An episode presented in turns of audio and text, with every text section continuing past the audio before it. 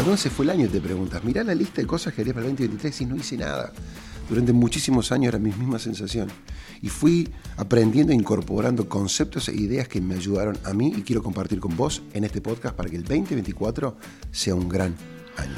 2024 sin límites. Antes de seguir, dos cosas. Suscríbete al canal y activa la campanita. Y de esa manera, cada vez que sea un episodio, te vas a enterar. Los que nos conocen bien, a Doti y a mí, saben que somos de, soñar, de, de, hacer muchas locuras de las buenas. Y de alguna manera también creo que un desafío que tenemos nosotros es que nos embarcamos muchas veces. Eh, yo por lo pronto me lo admiten como si fácil. A veces, che, Seba, te para esto. Entonces, si uno no arma y no diseña, baja papel, eh, y establece prioridades y dice, esto, esto sí o sí lo tenemos que hacer, es no negociable, eh, el año se te va. Entonces he aprendido, he aprendido la importancia que tiene de encontrar un espacio en el calendario y que las cosas que quiero hacer ocupen un espacio físico, digamos, ahí. Porque si no, cuando llega fin de 2023, 2024, el año que fuera, voy a mirar esa lista de cosas y decir, qué macana que no hice esto, no hice esto. Y ojo, quedan cosas todavía que no logro hacer, no tildo absolutamente todo, pero tildo muchísimas más cosas de las que tildaba, digamos, antes. Entonces, voy a dejarles un par de ideas que a mí me han servido a lo largo de estos años eh, a mejorar y sentir que conquisto mis, mis metas, mis objetivos y también, porque no aspirar un poquito más arriba, incluso mis sueños. ¿no? Así que arrancamos acá. Idea número uno, tenemos que saber qué le queremos pegar. Eh, a veces hablamos de visión, pero en nuestra vida personal tenemos que tener eh, una suerte. De, dirección, que queremos. Y también entendamos que hay momentos en la vida. Yo aprendí también que la vida tiene estaciones. Entonces, eh, vas a ser mamá, este, no sé, vas, a ser papá, te, estás casando, lo que fuera, quizás en este momento de tu vida, tu familia, tu pareja es importante. vos estás en la cresta, ahora venís creciendo y, digamos, querés, estás buscando digamos, un nuevo desafío empresarial, bueno, quizá de repente ese espacio va a ser importante este 2024. Entonces, creo que tenemos que establecer primero quién queremos ser, a quién nos queremos parecer en el sentido de la versión tuya, no estoy hablando, pero a quién queremos parecernos cuando nos vayamos acercando a fin de año. Eso, eso lo primero, lo primero que tenemos que, que establecer nosotros. Lo segundo, objetivos, metas, acciones, compromisos, actividades. Acá donde viene la parte puede ser linda, sentarnos con una hoja, ya utilizamos una hoja quizás o un blog, lo que fuera para el primer punto. La segunda idea sería este, decir, bueno, fantástico, ahora con esta idea, con este concepto hacia dónde quiero ir, ¿cuáles son las acciones? ¿Cuáles son esos compromisos? ¿A qué le voy a decir que sí este año? Entonces, ya sabiendo que le voy a decir que sí, es más fácil. De vuelta, vuelvo a Sebastián Sosa, que le dice que sí a todo. Es, le voy a decir que sí, che, esto me ayuda, me acerca me ayuda en este desafío que tengo. Quiero mejorar en el laburo, quiero mejorar en casa, ¿no? Entonces de repente quiero bajar de peso. ¿esto me ayuda a decirle que sí a esto? Entonces ahí empezamos a definir nuestras prioridades, nuestras acciones y ponernos metas y objetivos. Imagínate también otra idea que entra dentro de este punto y sugerencia. Podría ser la siguiente. Hace muchos años alguien me habló por primera vez del concepto que la vida tiene como una suerte. La vida es una rueda y, la rueda es como, viste, ¿se acuerdan? La, bicicleta hasta el día de hoy tiene, tiene rayos. Estos rayos a veces cuando se rompen o hay que cambiarlo. Entonces, cuando yo empecé a tomar conciencia de lo que es la rueda de la vida, mi rueda era más tipo este, los picapiedras, ¿no? O era una rueda pinchada, una rueda que no caminaba, una cosa cuadrada, rectangular que había que empujarla. Una área súper bien y otra área, por ejemplo, en mi caso, eh, no sé, bueno, las finanzas que estábamos este, poniendo todo, digamos, en la empresa, haciendo un montón de cosas que de repente no teníamos que hacer, o de repente el área personal o salud, este, incluso, bueno, estaba todo, había un solo pilar que era en aquel entonces importante, que era, digamos, nuestra, nuestra empresa. Y a partir de ahí empezás a, construir. Entonces, cuando hagas este ejercicio, puedes bajarte ahí encuestas que vos podés hacer como para ver cómo te dan no te sientas mal, sería mi primera cuestión. No te sientas mal porque todos arrancamos en un lugar. Quizás hay algunos perfectos caminando por allá. Yo no soy uno de ellos. Entonces, este, eh, no te sientas mal si no te, no te da bien. Yo te digo algunas de mis áreas. El área personal. Yo en el área personal meto, eh, por ejemplo, meto salud, el deporte, eh, meto mis hobbies personales, lo que son más, digamos, míos. Después tengo otra área que es pareja. En mi caso es pareja eh, y familia. Algunos que tienen pareja, familia, digamos, por ahí separado. Amistades va en otro canal.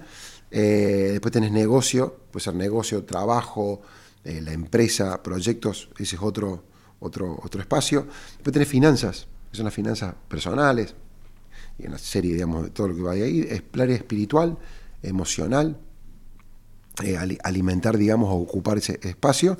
Y la otra podemos llamarla desarrollo personal. Hay, como dije yo, hay distintos. Entonces, cuando ahora volvés a esa lista de acciones, compromisos, ¿a qué le vas a decir que sí, qué te ayuda? Entonces empezás a determinar, decir, bueno, qué es importante y cómo de alguna manera también intentar equilibrar tu vida. Si llegaste hasta acá, suscríbete a nuestro canal y sé parte de nuestra comunidad. El otro punto que te podría dar como idea, a mí me gusta el papel independientemente que después termina en un Google Calendar, lo que fuera, para que si trabajas con personas lo puedan ver también. A mí me gusta esta idea de empezar y sentirme, no sé, como por un ratito como un arquitecto, ponele, ¿viste? ni idea, pero es como que te sentás y empezás a jugar. Y es como el Tetris también de antes, en mi caso, porque hoy tenemos un montón de metas, ideas, sueños, proyectos, compromisos, que lo tenés que hacer calzar. Entonces, eh, lo bajás a papel y empezás a, a cranear.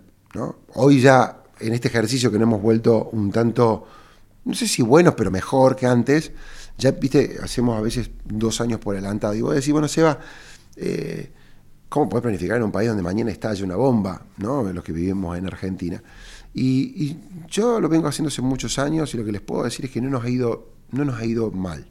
¿no? Independientemente, voy a decir, bueno, pero si no sabes quién va a ocupar la Casa Rosada o no sabes a cuánto va a estar el dólar, no me preguntes por qué, pero digamos, digamos, eh, eh, nosotros planificamos independientemente de lo que ocurre allá afuera y, las cosas se dan. A veces de repente vos podés quedarte un poquito corto, a veces tenés años donde también excedes lo que tenés planificado y pensado, pero yo siempre digo que mucho peor nos iría si no sabemos a dónde queremos y a qué le queremos pegar. Con lo cual, buenísimo bajarlo a papel. Y después administrar. El año tiene 12 meses, 52 semanas, 365 días. Entonces buscar de ir metiendo todo lo que queremos hacer. Rompelo, otra sugerencia, idea es romper a veces el año en trimestres. Pensar en los logros y en las mini conquistas que queremos ir teniendo en trimestres, porque cuando llegamos a diciembre y que todo el mundo está corriendo, porque salía a la calle y tenía la sensación que todo el mundo le pasa lo mismo, que es como, che, tengo 10 cosas, de las cuales hice una en 11 meses y me quedan 11 para hacer en 4 semanas. Este, eh, entonces, para evitar eso, podemos desarmarlo en, trimestres e ir chequeando y viendo si estamos en, sintonía o en línea para ir alcanzándolo, ¿no? Empezar de a poco. Yo me acuerdo cuando me propuse correr 42 kilómetros, preguntando a la gente, me dijo, no, Sebastián, no puedes correr 42 kilómetros de la nada y correr 42 kilómetros.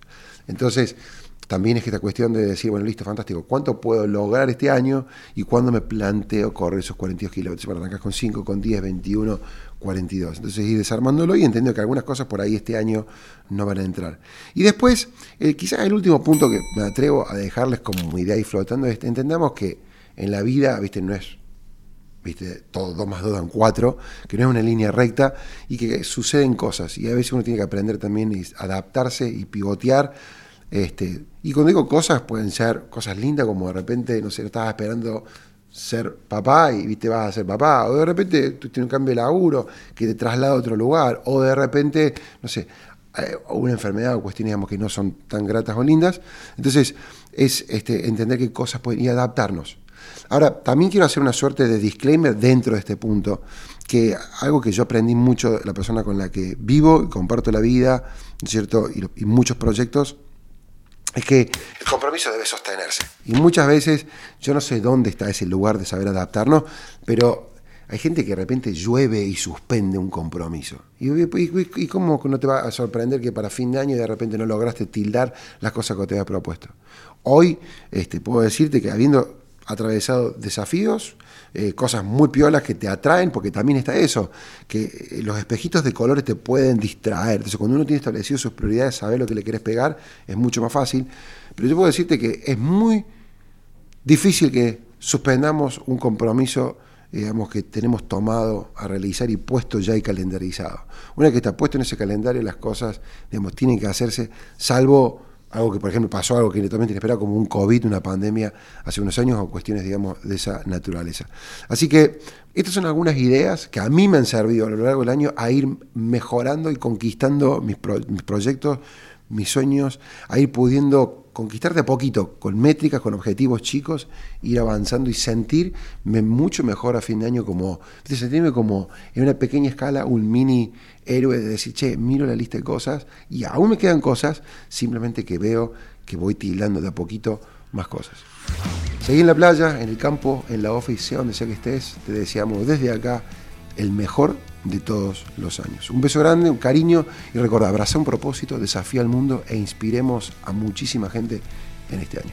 Hasta la próxima.